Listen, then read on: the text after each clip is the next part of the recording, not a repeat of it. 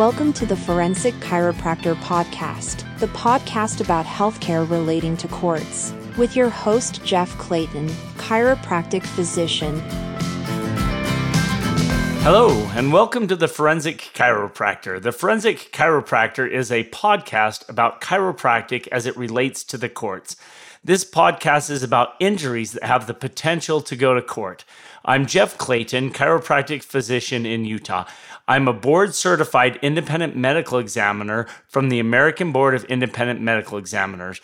And I have extensive postgraduate training. You can see my CV at ime utah.com. And I've performed over 500 IMEs for plaintiff and defense. The last podcast covered how injuries occur with no damage to vehicles, and patients in collisions with no damage often go through more treatment than patients with damage to the vehicle. I would like to spend some time today going over the chances of being hurt in a low speed and minimal to no damage collision and how this compares to normal activities of daily living. Today's study was published in 2021 in the International Journal of Environmental Research and Public Health by Paul Nolet, Larry Nordhoff, Vicki Kristman, Arthur Croft, Maurice Zeegers, and Michael Freeman. This article is titled Acceleration, a Valid Proxy for Injury Risk in Minimal Damage Traffic Crashes.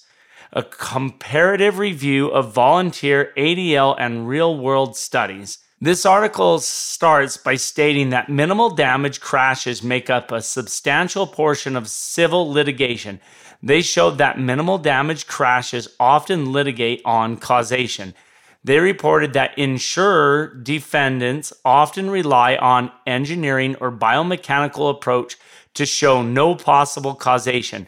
These biomechanical analysis often reconstruct delta V, which is the change in velocity, and then assign g forces to the collision. They then compare g forces for normal activities of daily living and conclude that the risk of being injured in a collision is the same as normal activities of daily living. They often compare a minimal damage crash as no more likely to cause a medically observed injury than forces encountered when walking, running, sitting down in a chair, head nodding, or sneezing. Today's study looks into the claims of minimal damage collisions having similar forces as the activities of daily living or ADLs. They start by showing that a 1999 study showed that minimal and no damage crashes have an injury rate of 20%, and a 2020 study showed several hundred thousand injuries were diagnosed in the US emergency departments from minimal and no damage crashes. These two studies alone are at odds with a biomechanical analysis that always shows the same conclusion that minimal damage and no damage collisions have the same potential to injure someone as normal activities. For this study, they went to the literature and looked up studies that had rear impact crash tests of human volunteers that reported the delta V or change in velocity and showed the acceleration in G's or gravitational force. Next, they found a study showing linear and angular head acceleration recorded from various activities of daily living, including walking, sitting, head nodding, running, chair plopping, jumping down from a stair, and leaping. Next, they found literature showing information regarding real world impact collisions that were reconstructed for speed changes. Only papers with airbag sensor data were included. These studies had the average peak acceleration in g forces and duration of the crash impulse in milliseconds and change in velocity in kilometers per hour. The activities of daily living studies showed that walking and sitting produced less than 1 g, and the highest ADL g forces came with jumping from a stair and leaping, which were around 4 g's. The g forces involved in an 11 kilometer per hour or 8.6 mile per hour collision is around 12 g's. This is three times higher than the g forces involved in activities of daily living.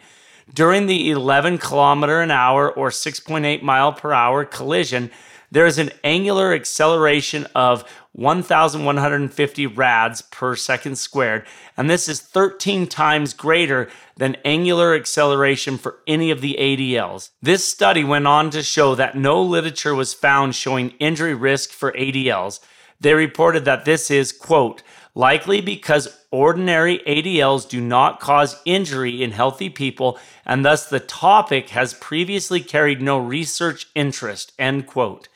They reported that it is reasonable to assume that ordinary ADLs, such as walking or sitting down, would likely be less than one injury per 1 million steps or one injury per 3,650 acts of sitting. This study showed that you are 2,000 times more likely to be injured in the 11 kilometer per hour or 6.8 mile per hour collision than you are sitting or walking. They compared these biomechanical analysis to walking down the stairs and falling down the stairs. They reported that walking and falling down the stairs do share similar attributes, but a comparison of risk of being injured by walking and falling down the stairs should not be made. Similarly, traffic crashes and some ADLs share similar attributes. ADLs should not be used to compare risk for a traffic crash. They concluded that injury risk of a minimal to no damage rear impact crash is at least three orders of magnitude greater than the injury risk of any ADL. This study went on to show that the defense community has published studies showing comparisons of crashes and activities of daily living. These studies have all been funded by the insurance companies. The conclusion they came up with showed that, quote, there is an enormous disparity between the risk of injury from ADLs and minimal damage crashes and that the former cannot be used as a proxy for the latter. End quote. The risk of injury in minimal to no damage crashes is at least 20%, and this is thousands of times greater than injury risk of normal ADLs. Quote, these results demonstrate that the biomechanical approach utilized in the legal defense of injury claims, in which the injury risk of a minimal damage rear impact crash is deemed comparable to the injury risk of ADLs is an invalid method for evaluating injury causation. The approach should be discontinued, or in the alternative, ruled inadmissible by courts as it use results in unreliable expert testimony. End quote. This is a classic example of trying to show what can or cannot happen in a collision and not what did happen. The defense in litigation is trying to show that injuries cannot occur any more frequent in these collisions than normal activities, while other studies have shown that even low speed collisions with minimal or no damage cause injuries 20% of the time. I am interested to know that yes, injuries can occur and that risk of being injured is thousands of times greater than normal activities. With that being said, it is most important to use all available information and means to show an injury did occur and it is related to the collision or it is not. Now, for a real world example, I did a deposition for a patient in a low speed collision. I spent a lot of time discussing the patient's injuries as seen with objective evidence on imaging. There was a lumbar disc herniation seen on MRI right after the collision. The MRI did not show type 1 modic changes or any modic changes at all. The MRI did not show signs of osseous degeneration and no disc space height loss. The herniation was focal and not circumferential. The herniation was abutting a nerve root with no compression. The patient had no history of back pain, but developed back pain and radiculopathy right after the motor vehicle collision. All evidence in this case shows a new disc herniation likely caused by trauma and correlated perfectly with this patient's motor vehicle collision. The defense hired an expert to help with this case after my deposition. The defense expert had an approach similar to the study we went over today. The defense expert had no opinion on the images. He had no opinion on why there is a new focal herniation with no osseous degenerative changes and no loss of disc space height. He had no opinion on the patient not having a prior history of back pain and a sudden onset of back pain with radicular symptoms right after a traumatic event. There was no disputing the facts of the case as I explained in my deposition. The entire defense report suggested that a low speed collision could in no way cause injuries to the lumbar spine. It was his opinion that the forces in the motor vehicle collision would be similar to most normal daily activities. He even reported that the change in velocity would be high with every step we take, and that would be similar to the forces in his motor vehicle collision. He did not dispute the actual injury or even comment on the new or old nature of the injuries. It was just that his injuries were more likely from normal activities and would have not had anything to do with the collision. I was asked to write a rebuttal on the defense expert's report. I started by reporting that this expert gave no opinion of the patient's images and his actual injuries. There was no rebuttal of all the evidence showing he had a new injury. I challenged him to spend time looking at the images and the facts of the case and offer an opinion on this case. Then I was able to use the study we went over today to show that his opinion is not based in science and has been proven wrong. I showed that today's study showed that you are 2,000 times more likely to be injured in a low speed collision, meaning 11 kilometers per hour or 6.8 miles per hour, than you are in normal daily activities. I also showed that today's study showed that these low speed collisions can create up to 12 Gs of force, while most normal activities produce between 1 and 4 Gs.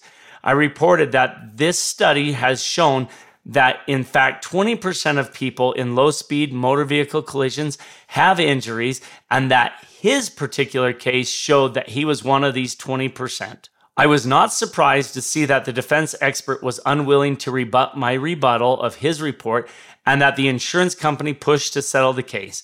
I see it too often that the actual facts of a case are disregarded and rhetoric is used. This drives me crazy. I think working on an injury case is a lot of fun, and I get to be a detective in a lot of ways and look at all of the available evidence and see what the story tells us. This is so much more important than stating what can and cannot happen in a collision. It is more fun to state what did happen.